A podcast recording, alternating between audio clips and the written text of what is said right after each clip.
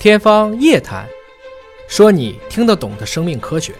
欢迎大家关注今天的天方夜谭，我是向飞，为您请到的是华大基因的 CEO 尹烨老师。那么，二零一八年的十月一号，诺贝尔奖生理学或医学奖揭晓了，美国的 James Allison 和日本的本树佑共同获得了二零一八年诺贝尔生理学或医学奖，表彰他们通过抑制负免疫调节发现了。癌症的疗法。那么今天呢，我们请尹烨老师帮我们共同来分析和解读一下。首先，请尹烨老师帮我们分析一下啊，就是这个诺贝尔奖到底是颁发给了一个什么样的项目？为什么？二零一八年的这个诺贝尔生理或医学奖，昨天下午在这个瑞典的卡罗林斯卡医学院揭晓。这次呢，这个获奖的是两位科学家，一个是 M.D. 安德森癌症中心的免疫学系主任这个艾利森教授，还有一个呢是日本的免疫学家。来自京都大学的教授本素佑，那么主要是表彰他们在这个人类肿瘤，特别是在免疫治疗方面做出的贡献。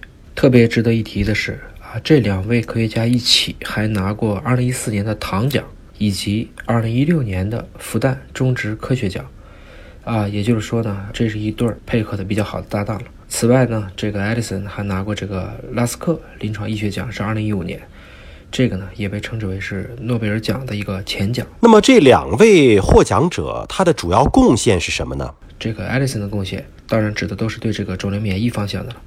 一个就是他率先提出了这个叫免疫检查点 （checkpoint） 这个概念。那第二个呢，虽然他不是最早发现的这个 CTLA4 这个抗体，但是呢，它是最早证明了这个抗体是可以去增强免疫，以抑制肿瘤的发生发展。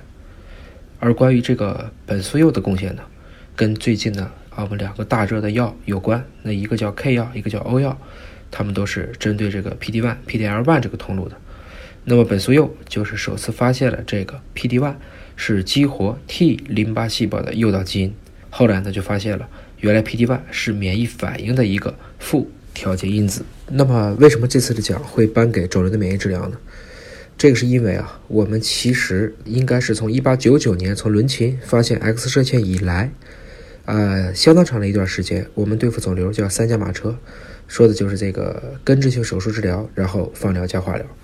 这过程中呢，啊，也有一部分采用了这种激素疗法。直到在上个世纪的晚期，大家已经发现了，特别是在一些晚期的肿瘤患者体内，还有大量的具备杀伤能力的这样的一些免疫细胞。但是它就是不攻击肿瘤细胞了，呈现出一个你扎你的，我打我的，这也使得很多科学家都对这种现象产生了好奇。他们认为这种肿瘤一定是非常狡猾的，已产生了某一种逃逸机制。那么，通过科学家的不懈努力，到今天我们已经看见了，不管是我们今天用的这个 PD-1、PD-L1，还是我们用的各种各样的细胞治疗，其实都是通过。调节免疫来防止肿瘤的发生发展。早期的肿瘤如果还在原位的话，切除这种根治性的手术，在我们看起来确实效果是最好的。但是，特别是在一些像中国，我们很多的肿瘤一发现就已经是中晚期了。这种情况下，很多的化疗药物，甚至是靶向的小分子化合药物，甚至是靶向的小分子的化疗药物都无效的情况下，但是免疫治疗呢？却依然能起到一些意想不到的效果，比如说像这个艾利森发现了这个 CTLA4，它可以在黑色素瘤上取得一个非常好的进展。这也就是说呢，其实我一直的观点都是用免疫的方法去对抗肿瘤，应该说是最符合生物学规律的，因为它是用活的对付活的。肿瘤细胞会突变，但我的免疫细胞也可以去识别你，你变我也变，只要我能够解开。我们俩之间，原来我为什么不能识别你的这个关键点，相当于我把你以前阻断我攻击你的这个细胞通路重新恢复了。从这个意义上讲，这个诺贝尔奖来的还是非常及时的。实际上，这些药物都已经上市了，那么这个奖也就随之而出了。换言之呢，一个是我们把重点放到了现在威胁人类的一个影响最大的杀手之一——癌症上。第二个呢，是大家也看见了，其实除了我们常规的用这种理化的方法去治疗肿瘤之外，看见了这种符合生物学本质规律、调动生物机体的自身免疫力去攻击肿瘤的这样一种前景。这也使得大家相信，也许有一天我们真的可以把肿瘤变成一种慢性病去管理。还有就是为什么诺贝尔奖颁发给了两位获奖者？我相信整个团队可能有很多人都在参与这样的一个工作啊。那么为什么不是颁给三位、四位呢？因为在诺贝尔的遗嘱当中特别提到了这个诺奖不超过三位。但是呢，在过去这么多年来，我们基本上看见诺奖都会把这三个名额去用满，啊，因为在同一个点上，我相信诺贝尔奖的评委实际上也是非常去难以取舍，对任何一个卓越的贡献，应该来讲都有太多的群星璀璨。那为什么这次还会空出一个名额呢？大家这个背后的原因其实也都纷纷在猜。这个过程中呢，有一个华人的科学家叫陈烈平，他是耶鲁大学的这个免疫学的主任。实际上，很多中国的不管是业内的人士还是网友，都替他去鸣不平，因为其实他在这个领域的影响力真的不比这次获奖的两位应该说逊色。而这个有一段视频，我们看见了这个来自于这个著名的冷泉港实验室的，其实亚洲的负责人金茂业，他直接就问。这个诺贝尔奖的评委组说：“为什么陈列平没有能够获奖呢？他也做出了很多卓越的贡献。”那么这个答的其实也非常的艺术了。他就是说，其实我们更关注获奖的人，至于没获奖的人，我们一般不愿意去评论。但我们也说了，其实太多人为每一年的诺贝尔奖做出了大量的贡献。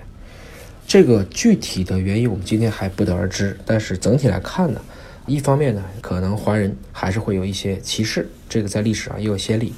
正如我们之前的吴瑞教授，他其实先给出了一些关于这个如何去对 DNA 分子进行测序的方法，后来实际上是大大启发了后面的 DNA 测序法。但实际上，当时的 DNA 的测序实际上是给了桑格尔和吉比尔特，并没有颁发给吴瑞。当然，这是一种说法了。那还有一种说法呢，也认为其实陈列平教授呢，我们必须承认他的贡献，但他的贡献呢，并不在于发现，他其实是后面的把发现。变成了实际应用，也就是说，诺贝尔奖是更多的偏向于 discovery，而不是后面的这个 invention 和 innovation。也就是说呢，他可能觉得还是这个 Edison 和这个本素佑啊更加具备在 discovery 这个层面上，就发现的层面上可能贡献更大。其实，在这个1962年的 DNA 双螺旋结构的发现上，其实也有这样的一个故事。今天大家都知道，主要是 James Watson 和这个 Crick，他俩是先研究出来这个模型。其实他们当时用到的这个原料，特别是这个高纯度的 DNA 以及 X 光晶体衍射图的这个来源，是来自一个叫富兰克林的一位女科学家的。但是因为她去世的很早，在这个发奖的时候她已经去世了，所以当时也说，那么第三个奖呢，就颁给了这个威尔金斯。我想呢，其实，在诺贝尔奖的过程当中，也有太多的遗珠。我们如果细细去抛来，也不免去唏嘘。包括，其实像爱因斯坦，他的相对论并没有获得诺贝尔奖，因为太超前了，而是因为光电效应，他才拿到了诺贝尔奖。虽然这个是世界上已经是最具分量的科学大奖了，是每一个科学家都梦寐以求的荣誉，但是我们也不能一味的就只凭诺奖去论英雄。在免疫类的这个方向上。已经有了多少个诺贝尔奖了？实际上，这个在诺奖当中啊，关于免疫学啊，应该说这是一个获奖的热门学科。在一百多年的历史，我们的统计啊，这个生理学和医学奖有十五次啊，算上这次应该是十六次光顾了这个免疫学的领域，包括抗体的发现，包括很多的疫苗，包括过敏，包括血型，包括我们的吞噬作用，还有补体等等，还有耐受。还有这个主要组织相容抗原复合物 MHC，在人类呢叫白细胞决定抗原 HRA 等等。那么这么多，其实都是跟诺贝尔奖相关的项目。那算上这一次的这个免疫治疗在肿瘤当中的应用，应该说至少已经有超过三十位以上的科学家获此殊荣。可以看出，这的确是诺奖的一个热门的领域。这次获奖呢，可以说这个日本人啊再次获得了诺贝尔奖。呃，您怎么看待这个问题？日本其实，在过去的十九年，算上这个，应该是已经有十九个诺贝尔奖了。应该说，科学还是一个厚积薄发的过程。最开始是可能欧洲人获奖多一些，然后转到了美国，那么日本呢，大家一度认为在过去的几十年它似乎止步不前，但我们这几年看见，它实际上在科学上的积淀还是非常深厚的。二零一二年传众生迷的那个关于诱导多能干细胞，也是一个非常突破性的发现。而这几年呢，它也在方方面面都有长足的进步。他们在过去的这种贡献也都逐一照进了现实。这一点上，我们还是有非常多的可以学习和借鉴的地方。有的时候，这种科学就是要去做冷板凳，踏踏实实的做一些最基础的一些科学研究，而不是简单的为了去博一些噱头，多做一些宣传。虽然有用，但是我想，真正的高手有的时候必须要去耐得住寂寞。那么，虽然屠呦呦教授呢，也在这个前不久发现了青蒿素，啊，获得了这个奖。更重要的呢，实际上是青蒿素在抗疟当中的一个贡献。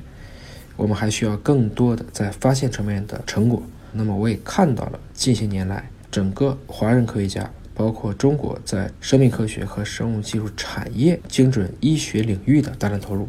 我相信这些都会为我们在未来一个时间。能够产生更多的诺奖级别的贡献，奠定下良好的基础。不要着急，我们拭目以待。我相信我们足够聪明，我们也足够勤奋，天道酬勤，一定会有中国人的位置。好了，非常感谢野老师的分析和解读。